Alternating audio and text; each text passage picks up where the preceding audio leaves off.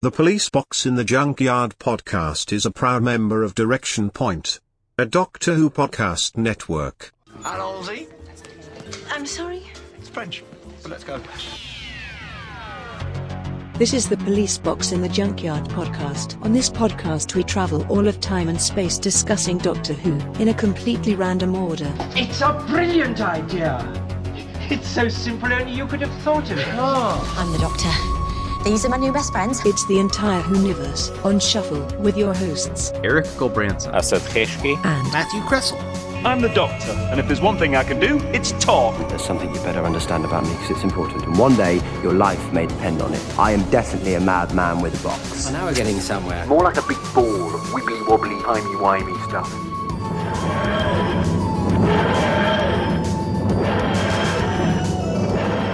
Hey everyone, and welcome back to the Police Box in the Junkyard podcast. I'm your host Erik Gulbranson. Uh, with me, as always, my fine TARDIS crew, Mr. Assad Keski and Mr. Matthew Kressel. How's it going tonight, guys? Good. Welcome Yeah. back, and uh, it's always a pleasure to get together and talk Doctor Who with you guys. So, I, uh, Yep. It's um, it feels like it's been a while since we've talked, but probably because we uh, talked a whole lot for a few weeks there with uh, doing recordings and doing the uh, convention in Chicago, and yeah, it was uh, but yeah, it feels like it's been a while since we've done a show. It does not feel like it's been a while since I've edited shows because I just finally caught up with all the editing, and our um, last show just came out the other day, so on the 23rd. Uh, I decided that's going to be my for now. I'm not I'm not going to set that in stone, but that's my monthly uh, show release date now is the 23rd of the month. So I just It's appropriate. so Yes, yeah, that's what I figured. I figured if I had to pick one date every month, that was a good day. So, um, but yeah, so um, well, anything uh new with you guys, especially anything new in the world of Doctor Who that you've uh, been checking out or want to tell us about?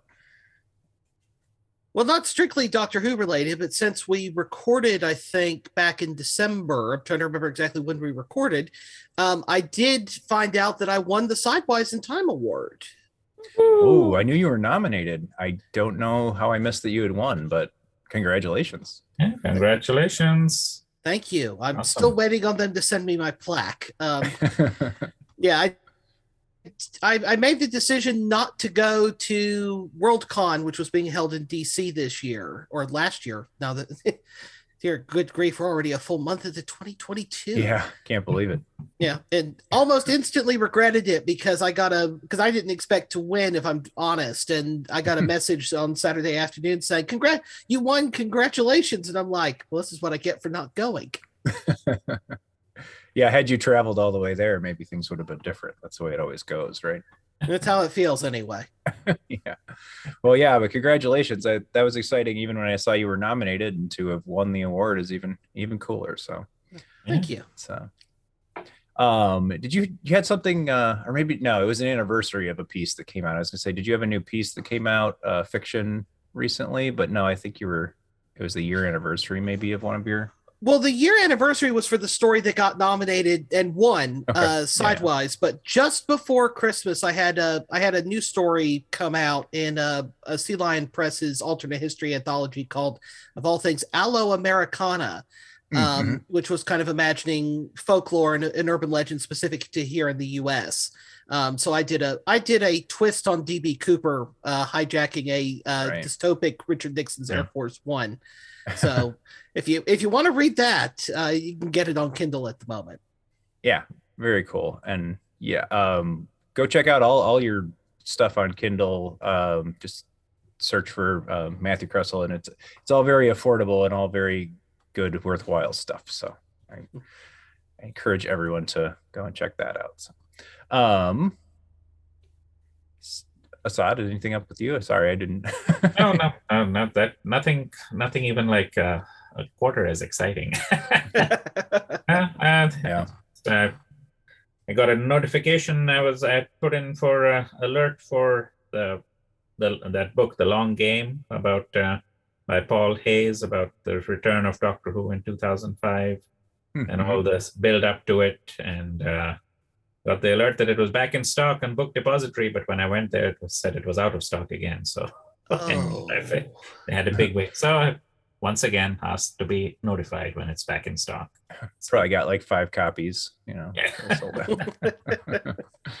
yeah. I'm I got a couple of books I'm like hunting and waiting to get my hands on that I haven't been able to well, I mean they're totally available through the they, they're both Telos publishing books and they're totally available to me through ordering them through Telos if I want to, but they're uh and and I this is not meant as any kind of a dig at the company. I know that shipping rates are Right. insane and it's it's not their fault whatsoever, but the, the the shipping costs can be prohibitive. So maybe once the there's another one coming out I want to check out I think in March or April and maybe with 3 of them I can justify the cost of shipping them here and I'll just order them. But it would be nice if a US retailer would uh, order big amounts of those, but a new bunch of Target novelizations coming out in the middle of the year, so that's exciting.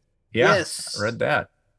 It's very exciting. I, I the couple of uh, new new Target books that I've read, I've been pretty happy with or impressed with. So And now we take a quick break to let you know about some other excellent podcasts that you should check out.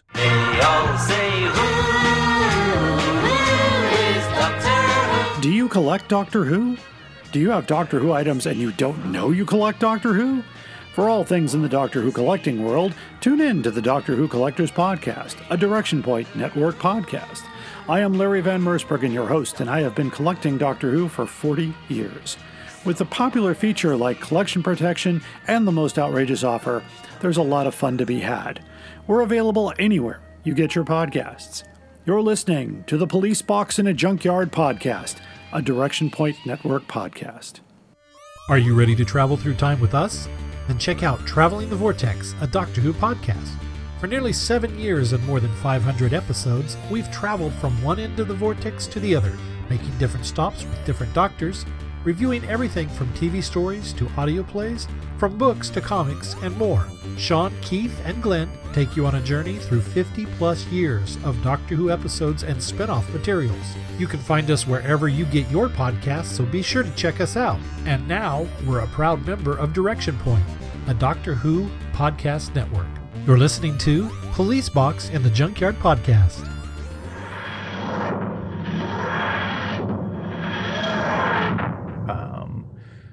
So yeah, I don't think we've had a chance to talk um pretty much at all besides a, you know, a couple of texts we exchanged um about the Doctor Who New Year's special, the Eve of the Daleks. So maybe we'll take a couple minutes and uh talk about that real quick and before we dive into uh our audio story that we're going to cover today.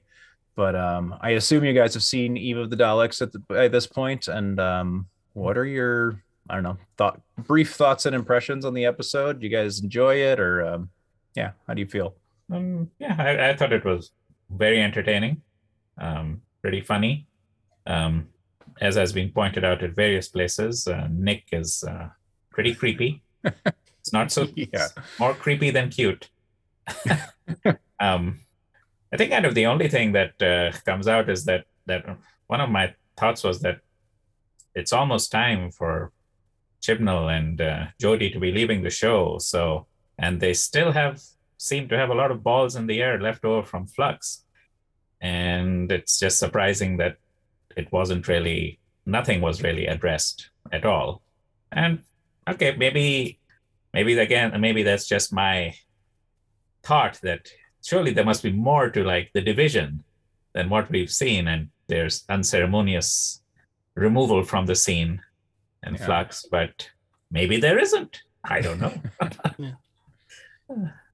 I mean, to be fair, Classic Who was always introducing huge concepts and never coming back to them either. So, you know, in, in that regard, I think Chibnall's picking up from Classic Who.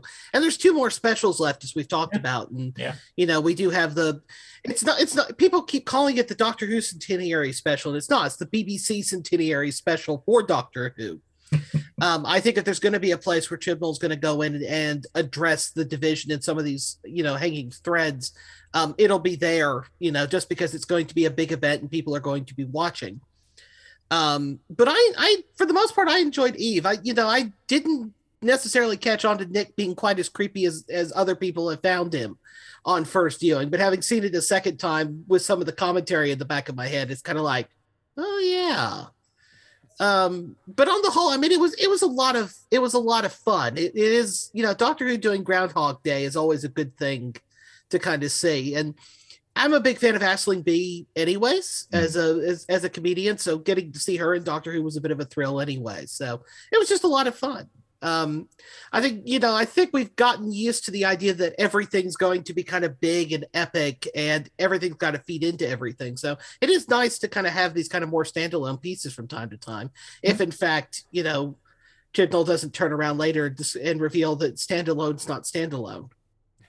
Yes. Well, we always have that thread, I think, with modern modern Who, no matter who's writing it. So it's just a it's in the DNA of the show now. But um no, I agree. I, I think that's the thing I enjoyed the most about it is that it was just kind of a relatively like light, fun episode that wasn't like real continuity heavy. Um yeah, Aisling Bea is is great in it. And I, I was trying to place where I'd seen her before in other things, uh, but I remember enjoying her in, in something. And I actually think it was in an um, American series with Paul Rudd, the the cloning one that I can't remember the name of now, but um but was she was kind of an interesting pairing in, in that, but she was she was good.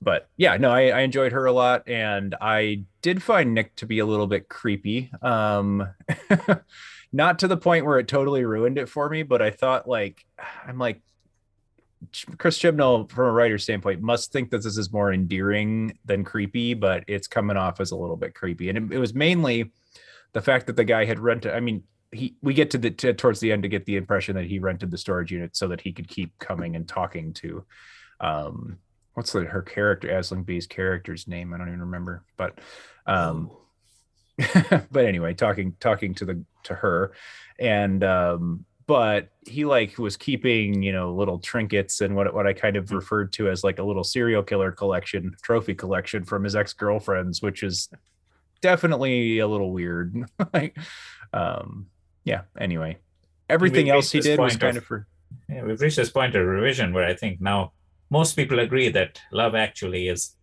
also more stalkery than cute. So something to keep in mind. That's true. Yeah. But um but yeah, no overall I thought it was fun. I had fun with it. The the hu- the humor light humorous light nature of it worked really well. It was cool. Good good holiday special. So yeah. So yeah, unless you guys have anything else that you wanted to fill us in about or news, I guess we could dive right into uh this month's um Doctor Who story that we're going to talk about and that is uh the Doctor Who Destiny of the Doctor Death's Deal. Mayday, mayday. This is Merchant Vessel Caliban requesting assistance. We are down and disabled on Death's Deal. Please respond. Donna Noble swerved out of the way as a madman in a brown pinstripe suit dashed around the TARDIS console. Can you find them? Trying. Masses of interference, said the doctor.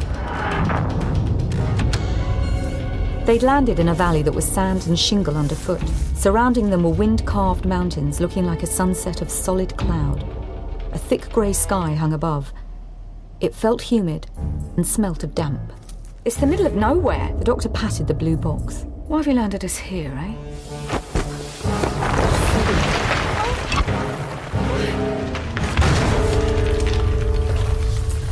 Donna? Donna? I'm okay. We're both okay. Donna, I can't reach you. The doctor looked off. There's no time to reach you. They're coming. We'll find a way out. I'll be okay, Doctor. Go and find Erskine. Do do what you need to do. I'll look for the TARDIS. Make myself useful. The doctor smiled. Like always, Donna Noble. What are you looking at? Those weird mountains? They're not mountains, said the doctor. They're giant coral. Humid climate. Acid rain. This planet is one massive reef of land coral. Alive and always hungry. No wonder it's called the deadliest planet in the galaxy. Doctor Who. Death's Deal by Darren Jones, performed by Catherine Tate with Duncan Wisbey as Crux and Erskine, and is a Big Finish production for Audio Go. and uh, this was part of the collection um, that came out in celebration of the 50th anniversary. That was a co-production between Big Finish Productions and a company called Audio Go, which I believe was affiliated with the BBC in some way. And, Ma- and Matthew, do you happen to know the uh, details of? I know Audio Go is defunct now, correct? Like they were, Yeah, they, Audio- they went out of business during this process of releasing this stuff. I yeah. Audio Go went defunct not long after this one came out. and It became and still trying to track this one down on CD is still a bit of a collector's item for that Hmm. reason. Mhm. Um, but Audio Go was it was affiliated with the BBC in the respect that the BBC had always had had this originally dating back to vinyl record days, releasing BBC material onto vinyl record, and eventually that had passed into private hands through a couple of corporate interests. So Audio Go ended up taking over from I think it was BBC Audio for a while, and apparently ran into some financial issues and liquidation and insert random you know business phrase here um, while the series was going out. But thankfully, Big Finish had, had actually worked the deal out in such a way that they were able to continue releasing them on download and eventually on CD, though the CDs for all of them, I think, are out of print at this point. Yeah, I know. I I had to pay um not a lot. It was reasonable, but it was you know a little more expensive than other used Doctor Who audio CDs than uh, for this one. But so I do have a copy of it on CD. But um, so Death's Deal was written by Darren Jones and uh, performed in audiobook style with some extra production elements, but the uh, performed by Catherine Tate, you know, as we know, um, played uh, Donna Noble in the fourth series of Doctor Who opposite David Tennant. Uh, and also stars Duncan Wisbey as some uh, extra uh, characters here and there. He plays two or three of the other um, characters, and I think just to kind of give Catherine Tate some relief of having to do you know so many different voices and characters throughout. Um, let's get you guys a little uh, quick um, synopsis of this one. Uh, responding to multiple maydays, the TARDIS lands on the planet of Death's Deal, but the distress calls are old, the final echoes of terrified lost souls. This is an exotic world of lethal creatures nicknamed the deadliest planet in the galaxy, and only the brave, foolhardy, or greedy would ever dare to visit. Finding themselves stranded among a motley bunch of space tourists, the Doctor and Donna must lead a struggle for survival against the, the frenzied wildlife as they slowly realize that other members of the group have very different agendas. And soon the Doctor learns of an even bigger threat hiding on Death's Deal. Somewhere deep below the surface is some something that must never be unearthed. Time is running out, and only an impossible survivor holds the key. So that gives you a little taste of um, what that one's all about. Also, it's it's although I find very tangentially tied into a larger arc that this entire 50th anniversary uh, Destiny of the Doctor series has, and I, I've I've heard some of these, but not all of them, which probably hurts my understanding of how exactly they're tied together. But um, I can remember most of them being pretty lightly tied together. Like they just just happen to like cross paths where there'll be a message or something or something for another one of the doc. Well, the eleventh Doctor, he's collecting Yeah. all Yeah. of them, and he makes an appearance in in all of them, if I remember correctly. But Yeah, it's it was kind of a weird thing they did. Simon Guerrier wrote the second Doctor one, and he revealed in an interview that the original plan was Smith was going to come in and actually play the eleventh Doctor in all of them, sort of dropping in, making appearances, and then he was going to narrate the very last one. And I know Guerrier says he did a couple of drafts that way. And all of a sudden, something happened, and Smith suddenly couldn't do it, didn't want to do it. Who knows? Um, so everybody had to go back and rewrite their stories at the last minute. I will say I have heard all of them. Um, it was a very long time ago because we did the entire run on Stories from the Vortex when it was still running. I think we did them in 2014, 2015. And it, I I can't say from my memories of it that it actually resolved in a way that made a lick of sense. um, Yeah. they, they resolved it. I don't know, don't remember them resolving it very well, but they definitely resolved it. I also listened to the whole uh, series, and for the most part, it, everything was fine. I think the only one that I really thought stood out was the fourth Doctor, is the one, the Babblesphere. And uh, but yeah, I could not, I could not for the life of me remember how everything tied together. So just a little while back, I went and looked on the TARDIS uh, Wikipedia, and that has at the end, it for the last story, it gives the total explanation about how everything tied in. Yeah. How all the little clues that the doctor left in the past for his uh, prior selves, everything sort of fell into place. yeah, and I'm not sure I've ever heard the last one, so that's why I probably don't really put putting Yeah. the pieces together. Um, I do. I know I've heard two or three, maybe even four of these. The only one I really remember is the Ninth Doctor, the Night of the Whisper. I've heard a couple of times, and I'm not sure why. I think it was just on my player, and I just randomly listened to it a second time. But uh, Yeah, that's Anyway, that's that one one. of the better ones from the series. I know I would agree with the Assad. I think Babblesphere is probably the best of them. I'm very fond of Enemy Aliens, which was the Eighth Doctor one that India Fisher, uh, Charley Pollard read, mhm. which was one, which was I think was the first time that a Big Finish character had appeared outside of Big Finish. Um, so that was interesting from that point of view. And India Fisher's a great reader, anyways. But yeah, it was it was a mixed bag of a series, at least at least in my opinion, from my memories of listening to it. yeah so this was my first time with w- visiting death's deal so um yeah i just so like at the time of when this came out like we're we're celebrating the 50th anniversary of doctor who and it's uh, one of the many big celebratory pieces that came out um in, in, in celebration of that. I feel like this one didn't get a whole lot of attention and maybe it was kind of dwarfed by all of the other you know big event things going on uh, including big finish's own 50th anniversary piece the 50th anniversary special the five-ish doctors the uh, plethora of documentary material et cetera that we got that year. This one kind of fell by the wayside and i didn't really start listening to them till later uh, a- year later six months later something but didn't get to them at the time of the 50th um at the time when this came out i think this tardis team the doctor and donna still were um considered to be you know one of the more pop most popular uh teams in, that have you know been in the TARDIS, especially in the modern show, and they were a little more you know at the time when this came out, a little more recent in our memory. Um, what do you think this story does for them, and does it does it do them justice? And uh, how are how are they characterized? Um, did you enjoy them?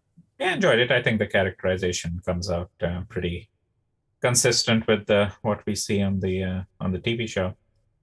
So I'm not sure adds anything as such, but yeah, I'm pretty much good. Was pretty much going to say the exact same thing as Saw did. I, in terms of characterization, everybody's kind of recognizable as as who they are. You know, uh, Donna obviously when you have Catherine Tate there reading it and playing that part, basically. Mhm. Um, do I? It doesn't really add anything, which is, I guess, my kind of complaint about it. And that's, tr- I think, going back talking about Destiny as a, as a series at large, that was kind of the problem with Destiny is is that it everything was just kind of capturing the flavor of that era in a single disc and it was it didn't leave a whole lot of room to do much that was new or exciting with um Yeah. and it does feel very much it feels like they could have plucked them straight out of 2008 which is you know both both to its uh to its credit and also to its shame to some extent Yeah. No, I feel the same. I think that uh, Darren Jones does a good job of writing these characters, and obviously Catherine Tate is strongest when reading Donna, or you know, narrating in her own voice or reading Donna. Her her performance is spot on. It's like she jumps right back into that, no problem. Um, her reading of the Doctor is a little less convincing, but um, but character wise, like the way that the voices that they're written in by by the author, I think he does a good job handling these characters. And yeah, it's just it could have been an adventure straight out of series four. Um, it's pretty kind of standard Doctor Who stuff. Uh, the two of them um, don't spend a lot of time in the story together. It does this the kind of typical separate the Doctor and the companion early in the piece, and they each kind of have their own adventure coming together again at the end. But yeah, I mean, I think I'm gonna I'm gonna agree 100 percent with you guys. It's it's they do a good job of characterizing them, but they don't do much with the characters other than you know your typical uh, show up and save the day kind of uh, story. There's not a whole lot of progression for either of them. Maybe Donna is a little more sympathetic towards uh, alien uh, creatures after this uh, the time she spends with uh, Crux in this, but um, yeah, I guess that, that that was my next question that I was gonna um, bring up. So, do you think this is um, story wise? Is this kind of a too typical Doctor Who fare? Is there anything new and exciting here, or is it just kind of a bunch of familiar elements, kind of recycled and restacked? Um, you know, Deadly Planet, tourist group, space pirates. There being like a lone survivor, godlike creatures on the planet, an evil big business, uh, like aristocracy kind of in the background. All of these things are things that we've seen, you know, many times. And um, yeah, I guess I'll let you guys talk about. Uh, is there anything anything new here? Skaro might take exception to this whole thing about what's the deadliest planet in the galaxy. Excuse me. Uh, uh, but yeah, I think you that's a pretty good point. It's pretty much a grab bag of a lot of uh, things that we've seen. I think if anything, the company is probably the most extraneous thing that sort of is just sort of mentioned now and then and then disposed of at the end very quickly. Yeah, I- I almost didn't even pick up on that being like a major plot point until my second listen through. like it's it's uh, it's almost a non-event, even though it's kind of important to the story. But Yeah, I mean it's it is does feel like somebody took a Doctor Who Ma- uh, Mad Libs page and said let's make a story out of it because it is just this kind of fairly random assortment of tr- traditional Doctor Who elements all thrown together. And it does, as I said earlier, it, it does very much feel like it's an episode from 2008. There's the sort of bits and elements, you know, all the stuff underground could come from, you know, Martha in The Doctor's Daughter, for example um I think that there's things that they can do on audio that they'd have a hard time doing on TV. I think Crux is a as a character in the way he's written and the way he's presented uh, would be a, would be tough. I think even for the production team now, if you you know what are we 10, 13 years on from when that would would have been making this if if they had made it on screen, of course. Um, but I think there's there's just not a whole lot that's kind of new here and you know parts of it feel very third doctor rather than 10th doctor um you know the whole eco thriller element that's going Mhm. on in it as well and you know the evil corporation which is you know it's just very much a malcolm hulke trope that you know keeps reoccurring in doctor who it's it's nothing particularly new or exciting though but then again i think that's true of almost everything that was in this the destiny series which it Yeah. kind of makes you wonder who they were aiming the series at because for anybody who was buying doctor who on audio would be you know probably coming from listening to big finish um and a lot of the writers who worked on these I don't think Darren Jones had written for Big Finish, but a lot of the writers had, and it just kind of makes you wonder who they were aiming the series at because you know people who, as I said, who had listened to Big Finish are going to you know come in I think with slightly higher expectations. Maybe they were hoping to grab you know new people, especially with somebody like Catherine Tate and um I think it was Jenna Coleman read the Eleventh Doctor one, you know, coming in, so it would be something slightly different from your your typical Big Finish crowd. yeah, I mean, just and I I, I don't know for sure, but just assuming that they were hoping to grab some new, you know, by tying it into the 50th and doing um because I believe at the time Big Finish was had not gotten the permissions to do things with the modern series yet, uh, which would shortly follow. But Yeah. um so probably a way to get them, you know, get new listeners interested in the the classic continuing adventures of the classic doctors uh by tying it into the new Yeah, new I think there was.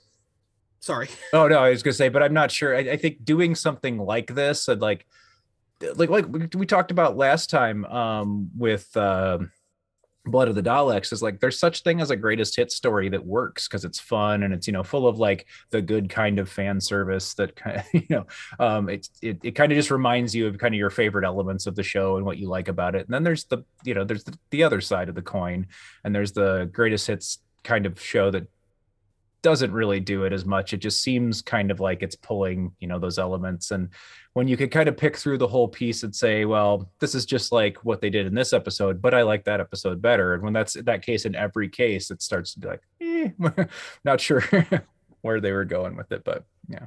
It might have made sense if they had, but I guess they didn't like broadcast this on the radio, right? Like they had. No, these were these were straight to CD and download. Yeah, so But yeah, there was there was still the very firm division that basically anything classic who outside of the Target novelization audiobooks were done by Big Finish, and then Audio Go, well, BBC Audio turning into Audio Go, had basically anything that was modern Who and did the odd thing with classic Who, particularly with Tom Baker, you know, the Hornet's Nest, Serpent's Crest, Demon Quest, Mhm. uh, insert rhyming title here. um, all of that was being done through them. So that was very much in this era. And they primarily did audiobooks, not audio drama, um, which I think might explain why they chose to take the format that they did. That and, you know, the Tennant hadn't yet come to do Big Finish again, having, you know, gone off and played the doctor. So, yeah. Since you mentioned Man- Malcolm Hulke, it might have been fun if they had used the IMC rather than the Wraith thingy. Yeah. um yeah, another thing that about this one and, and hopefully I'll get to some positives because there are some positives here. But another thing that was uh an issue with me on this one and uh, the main reason i did a second listen is, is sometimes when i listen to these audio audio books i'm like doing something else and i i could you know be a little distracted. And and i got to the end of this one and i had some some gaping holes in my like okay what happened in like this part of the story? And like where did this thing come together? I got the general gist of it but like details i, I was a little light on details. And i went back and listened to it a second time and i feel like the pacing of this story is so like frantic.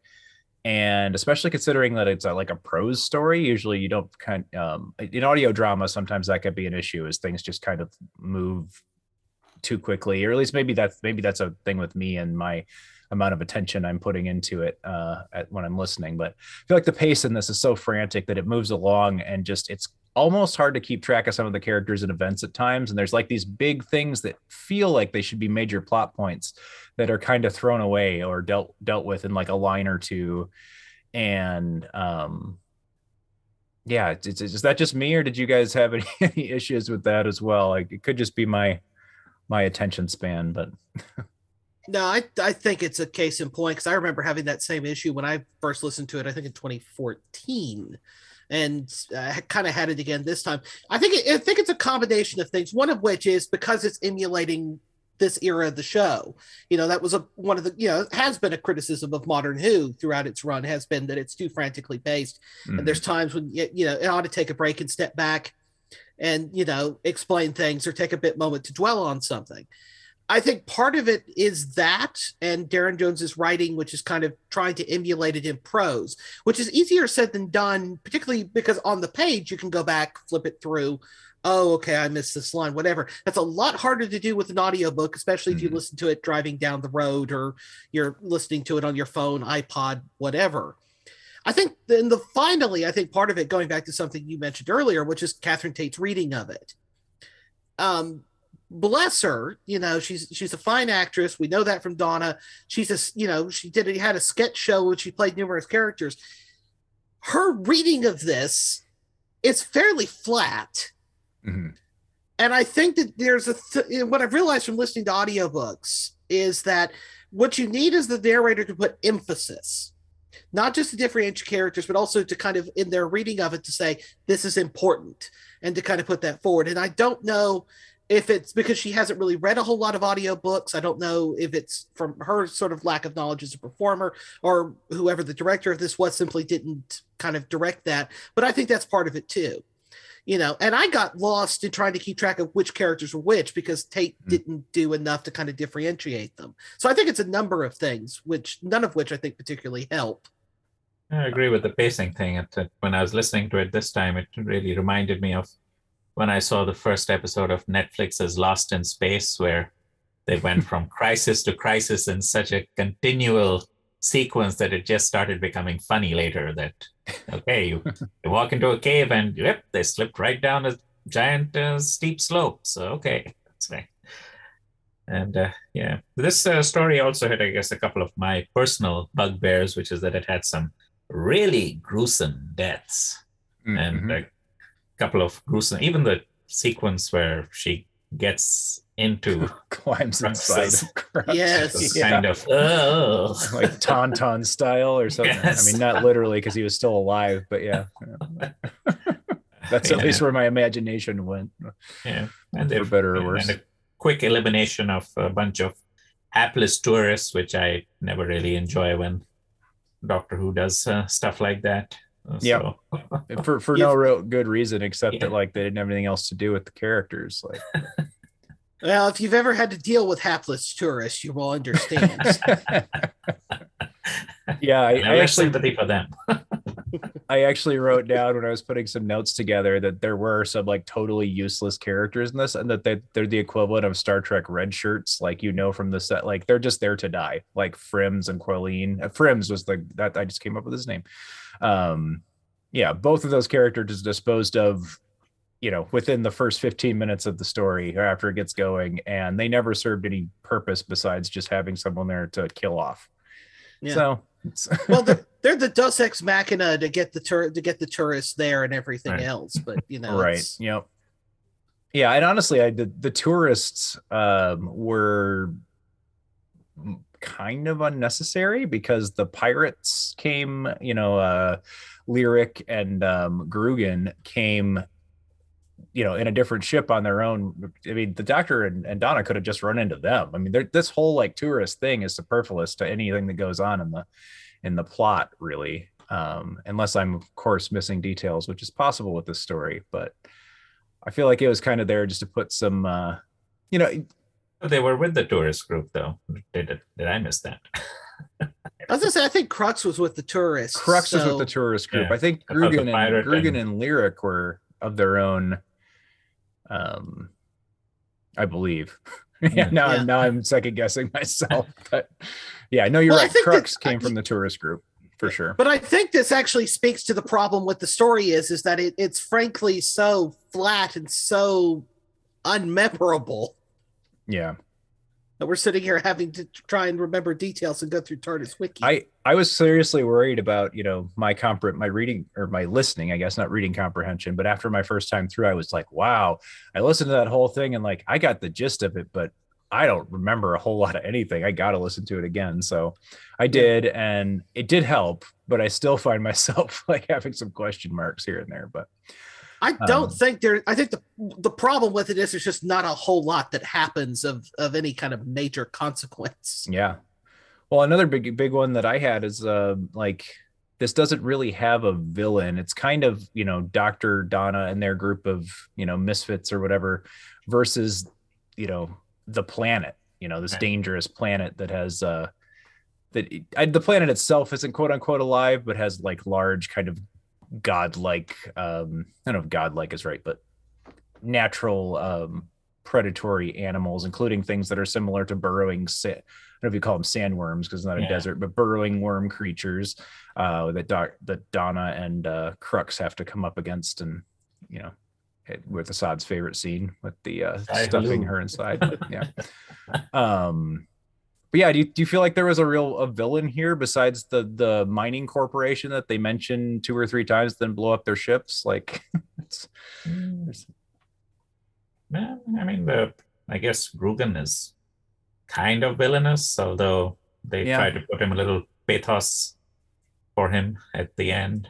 Um, yeah, Grugan's definitely not a likable guy, but and he's certainly, you know, he they paint a picture of him in in the brief characterization they have of him being a space pirate and probably not a real desirable character, but other than being a little bit of a a pain to everybody there, I'm not sure he is really all that villainous or even cares enough about at them. that. Yeah. Yeah. And you've then- got Professor Erskine uh, as- too, for yeah. that matter. So, but it's it it goes back to the problem of you know it's it's kind of the thing if you think about Planet of Evil or even Forty Two, which there's shades of, of both here. You know, the thing about that is is that there's a recognizable human villain in those. You know, there's I can't think of the scientist played by Freddie Jaeger. I can remember the actor, but not the character. Um, in Planet of Evil, who gets taken over, and of course everybody in in 42 Yeah. with their with their helmets and burn with me. You don't have that here.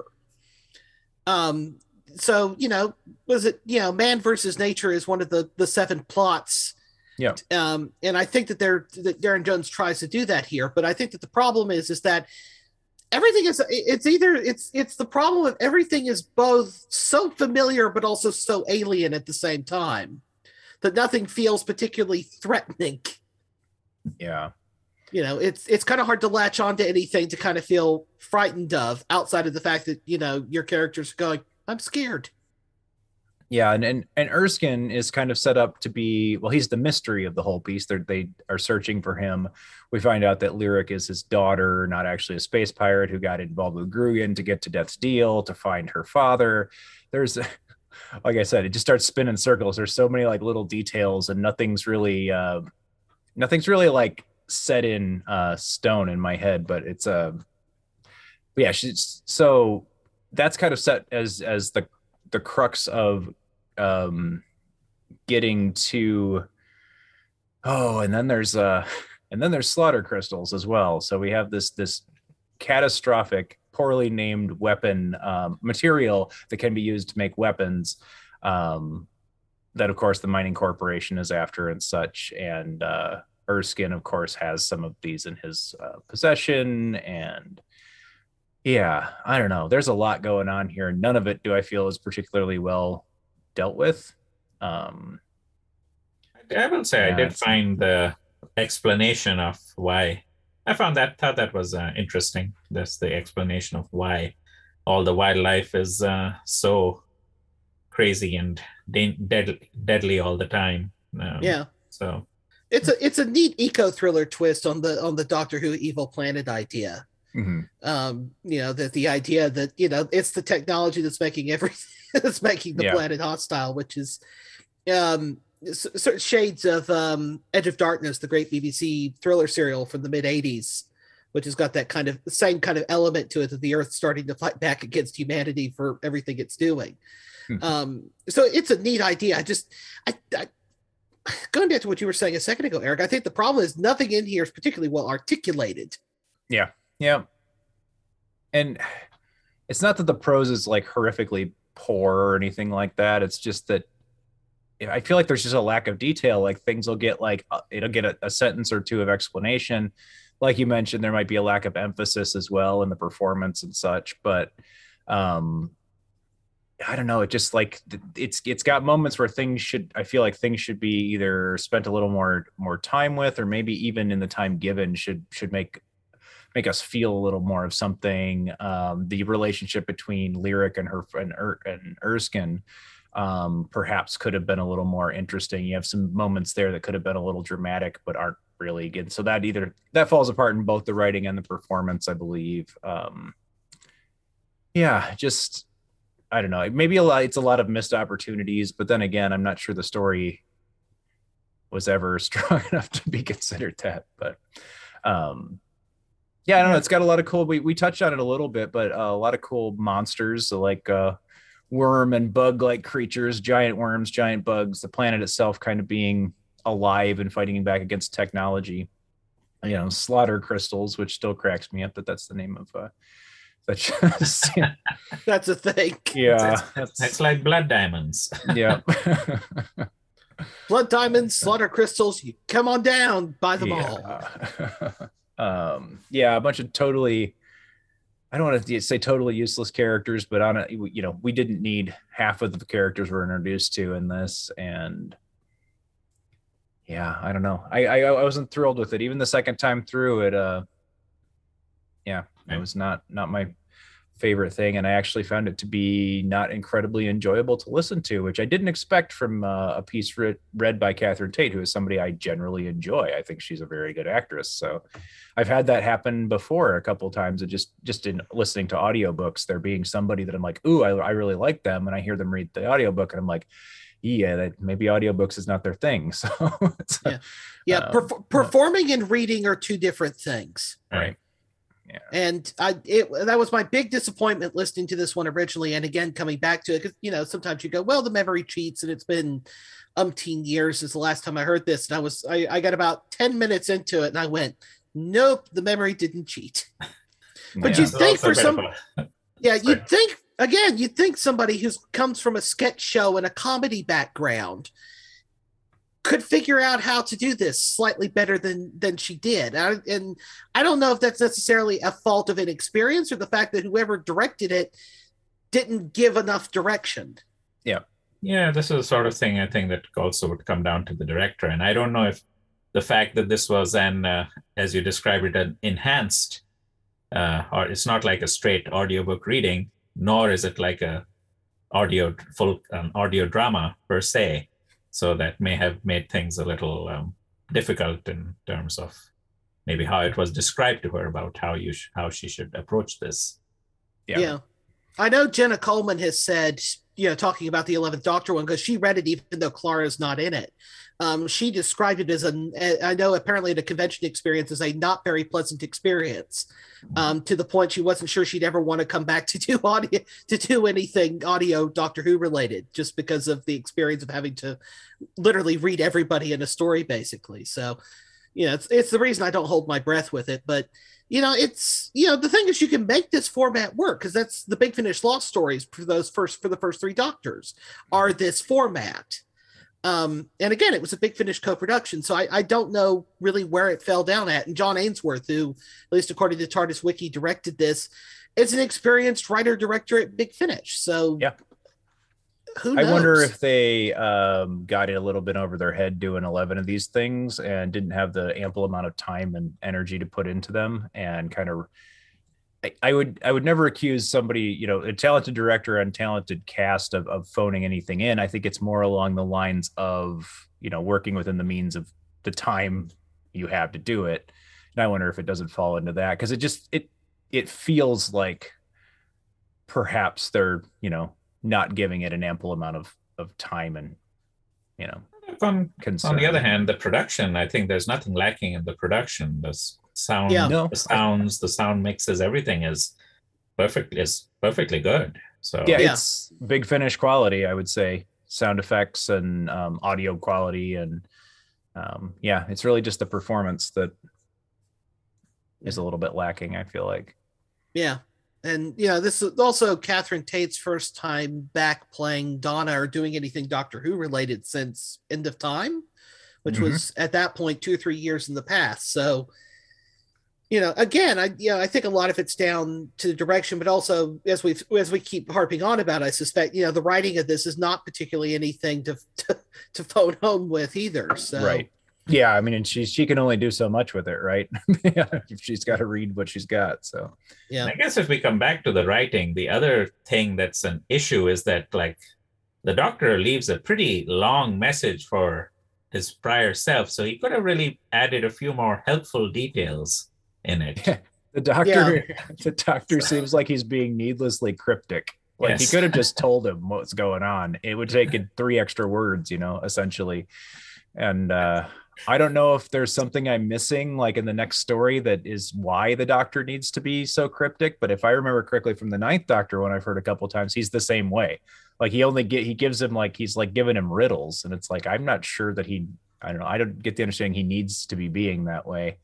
Uh As a- maybe I it- missed it all- something Yeah, it all gets explained in the time machine, but it's something to do with somebody at Oxford creates a time machine, and there's this I, I can't remember if they're from the end of the universe, another timeline somewhere, and Eleven has to go through history, setting things right through his past selves. Like, I honestly don't remember, and frankly, it didn't make a heck of a lot of sense. So like I said, reading the summary of it, there's like four or five paragraphs which are about when the Jenna Coleman's character is explaining what happened. Yeah, And she so listening to that must be is kind of like you can easily just zone out because it's like an info dump of several minutes. yeah it just that's my memory of it is uh, I wa- I listened to it on the way to chicago tardis um 2014 i think it was maybe 15 and it was it was one of those i was glad i was driving and having to focus on something because it, it i probably would have zoned out because it was just oh and this is how this ties into this and this is how this ties into that. Oh and that connects that with that. It's like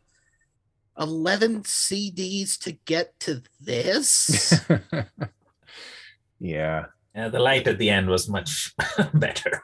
Well, a Light at the End also wasn't 11 CDs. Um, right right I, I think I think going back to what you were saying, Erik, I think maybe they got in over their heads. I think they, on the one hand, I, I always say reviewing stuff that it's easier to forgive over ambition to under ambition. Um, On the, on the other hand, you actually have to do something compelling with the over ambition, and I, I genuinely don't think both as, both as a as an individual story in this case, but also as a larger series that they they quite lived up to that. yeah yeah um do the the two of you have any other uh, topics real that off the top of your head is something you wanted to talk about about Death's Deal or No, I mean I think as as we've said before, it's pretty much got a grab bag of standard Doctor Who tropes. I know it's um, nothing terrible. It's nothing superlative. Um, I, I, yeah, I don't think that. Yeah, I think if you're a big Tenth Doctor Donna fan, you'll probably find something to enjoy wi- in this. But not being nothing against them, I, I hasten to add before people start writing in, you know, start sending Yeah. in hate mail. Um, but I think if they if you're not terribly enamored with them, or even if you're just not a huge, you know, I how do I want to word this? I think that this is something that's really going to appeal to the diehard audience of 10th Doctor Donna fans. I think for the rest of us, it's it's a grab bag of elements that have been done a lot better somewhere else. Yeah. Yeah, that's kind of my feelings too. In fact, to the point where, and I don't always do this because I, I mean, as you guys know, um, being on with me every month, but um, I was interested in like what other people thought of this. So I jumped on a couple of the review sites that I check out um, of of audio stuff and uh, Doctor Who reviews. Kyle at Doctor Who reviews, who writes a lot of the their reviews, gave this thing four stars. Um, and I, what I just happened to notice that, and I was like, okay, well, what what does Kyle see in this that I'm that I'm missing, or what does he? Um, and yeah, he actually enjoyed it quite a bit and gave it four stars. Said uh, though the narration is sometimes a bit overly descriptive and none of the secondary characters really come to life um, in any meaningful fashion. Next to the spectacular characterizations of the two leads, it's really the inherent peril of the world and the return of the beloved charismatic. In here with Matthew's point, tenth Doctor and Donna, who must keep Erskine alive at any cost in the backbone is that is the backbone of Death's Deal. While it's difficult to necessarily say that there there's the same sense of nostalgia for such a recent era as there is for the classic ones, it's too obvious that this is a cherished era for longtime and newer fans of Big. So basically, he's saying exactly that, like exactly what you just said about it. Although he he must put himself in that category because he gave it four stars and said that he enjoyed it quite a bit.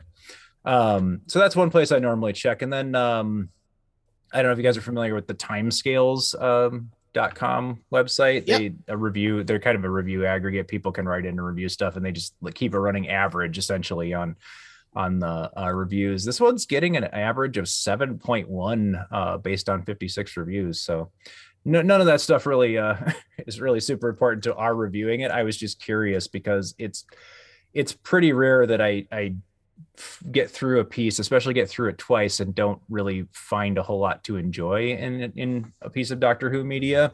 And unfortunately, I think this is going to be one of those. But like, um, so I'm glad. I'm glad it's got its fans out there, and it's it's above. It's apparently uh, ranked above average among most people who didn't review it. But uh, so anyway, just thought that was. I'm glad somebody loves it. That's all I Yeah, can say. yeah. I'm always happy about that. I don't I don't really understand people that get uh combative about their, you know, oh you like it and I'm right or I'm always right and whatever. But yeah, I'm always happy that people find enjoyment in things even if I don't. So.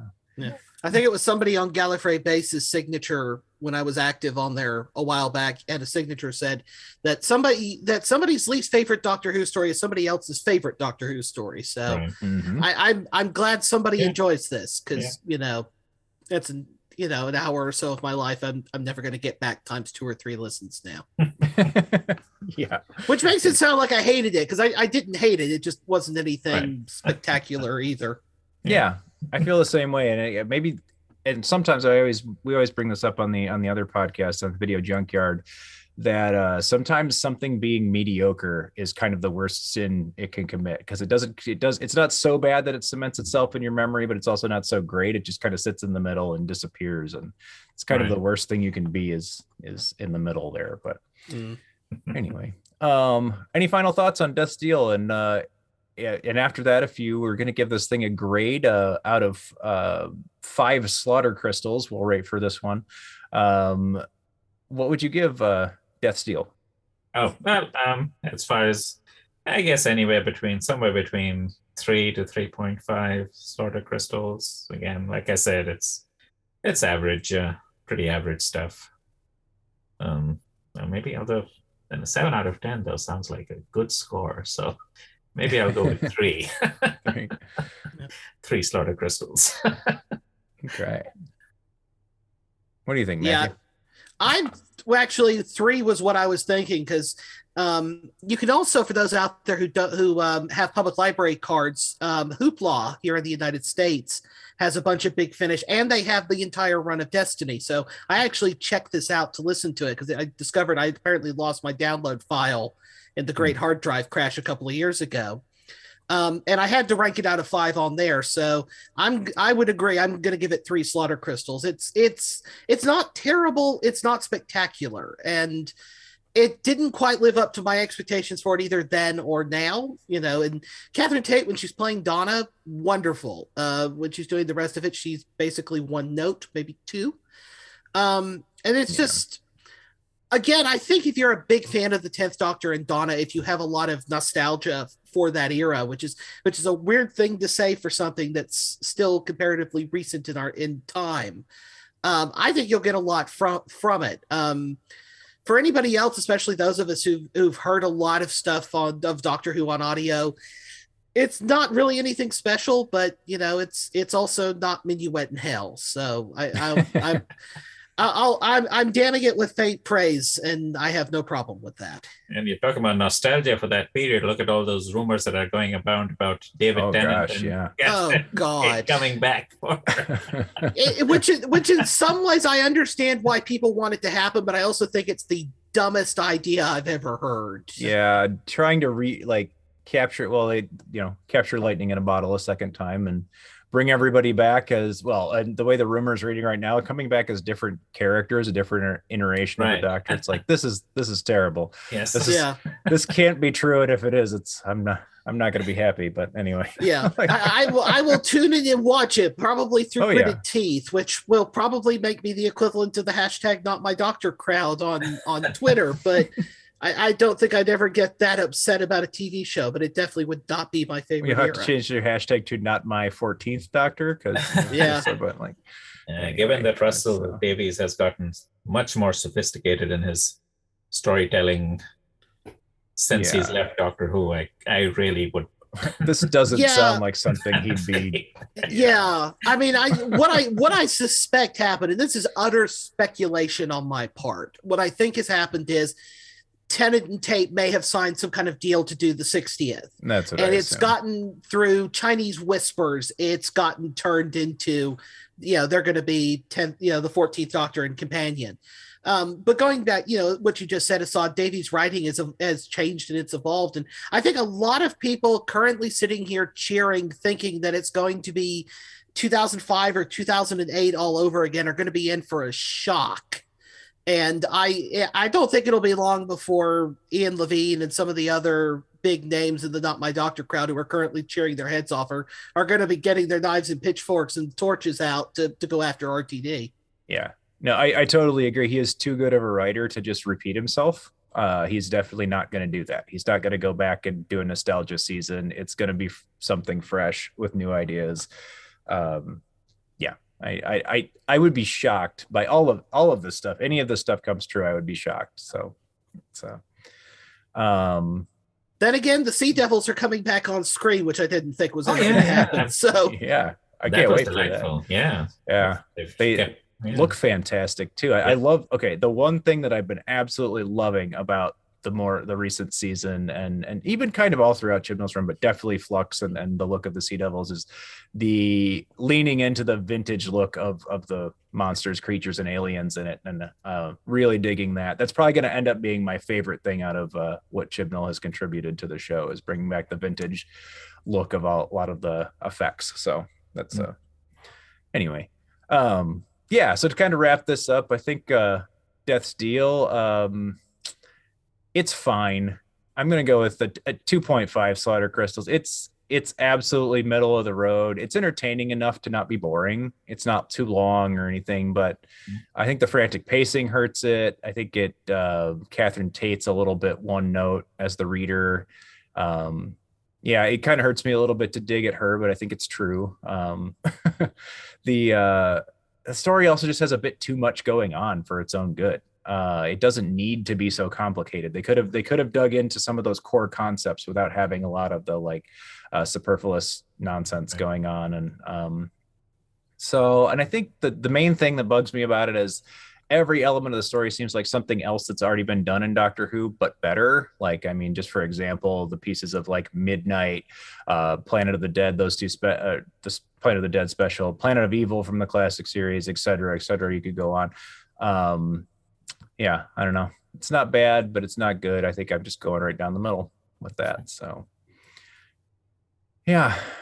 So as we do uh, every time at this uh, point of the episode, I'll hit the uh, button on our randomizer and we'll see what we're looking at next time on the Police Box in the Junkyard podcast.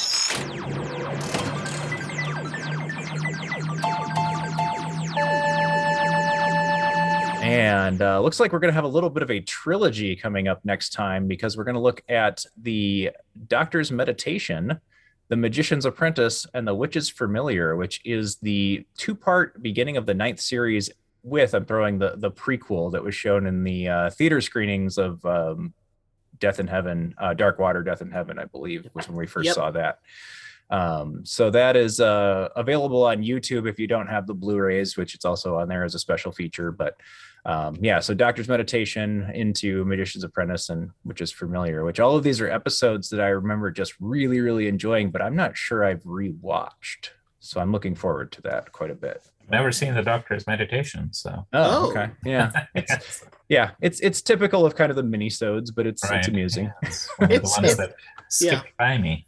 Yeah, it's it's it's a fun little thing, and they they showed it at the end of the, as as he said they showed it at the end of the screening when they did the 3D cinema screening of Mhm. um the series eight finale. So that was it's a it, you're in for a little bit of a treat, I think, Assad. Yeah. Looking forward to Yeah, that. I agree. And then Uh, also this new Moffat too, so and I'm always Yeah. up for that. new for me. yeah. Yeah. Um, as always, if you uh, have any thoughts on Death's Deal or anything else we've covered on the show, uh, feel free to shoot us an email at policeboxpodcast at gmail.com. Uh, connect with us via the Facebook group or um, get in touch with us on Twitter at policeboxpod. And um, yeah, let us know your thoughts on that or anything we do here on the podcast. Love to hear from you. As always, the Police Box in the Junkyard podcast was prepared with the help of TARDIS Data Core. Uh, reviews from Doctor Who reviews and the timescales were featured in this episode. And um, yeah, as always, I'd just like to thank the two of you, Assad and Matthew, for being here. And uh, Yeah, And if anybody is listening and is going to be at uh, Gally, uh, say hi. yeah, um, Assad will be representing the podcast at Gallifrey One, and someday maybe we'll all get to be there. yes. Yeah. Um, you know, I did think of something. I'm going to throw it at the very end here because it's worth mentioning, and I regret that I didn't at the beginning in our news portion. But uh, we recently just wrapped up the um, Minneapolis con- uh, Convention Console Room uh, 2022, which uh, was a hybrid convention. They did uh, they did did have an in person um, convention, but a lot of the uh, events and things going on were also accessible um, online, and there was some online only content. Matthew and I both were uh, lucky enough to be able to participate in a couple panels there.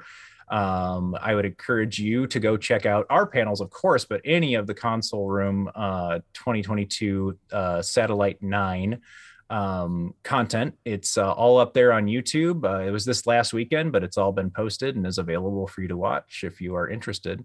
Um, that's a great convention they're putting on up there, and I really dig the uh, the hybrid approach, and not just because of the um, you know the, the pandemic and some of the health concerns and such going on right now, but I think it just allows us. Uh, you know, all of us a way to participate who are interested in participating from all around the country. I wonder if it's something they might even continue doing past the time of COVID. We'll we'll see what the future holds, but or maybe so we can do a little nudge nudge to the folks over at our local convention to implement a few of those things. I was pretty happy with their their hybrid or their online convention the year they did it as well. But so. anyway, um, yeah, I just wanted to throw that in there. Please go check out Console Room. Um, and yeah, there'll be, uh, of course, be another convention next year if you're interested in in in the Minneapolis area or interested in being there in person. Uh, so yeah, that's that's all I got. Thanks, guys, and uh, we'll um, see you next time. Thank you. So long long. So long. Thanks for all the fish. Thank you for listening to the Police Box in the Junkyard podcast, a proud member of Direction Point, a Doctor Who podcast network. Join Erik, Assad, and Matthew next time for another random review from the worlds of Doctor Who. Everything ends, as always sad. Send your feedback to policeboxpodcast at gmail.com and remember if you take the time to write it, we'll take the time to read it. Until next time. One day, I shall come back. Yes, I shall come back. It's the end, but the moment has been prepared for. The Doctor Who theme was composed by Ron Grainer and arranged as Doctor Who retro theme by Neon Frontier. All rights to Doctor Who and its related materials belong to the BBC. Some of there's danger, somewhere there's injustice, and somewhere else the tea's getting cold. Come on, Ace. We've got work to do.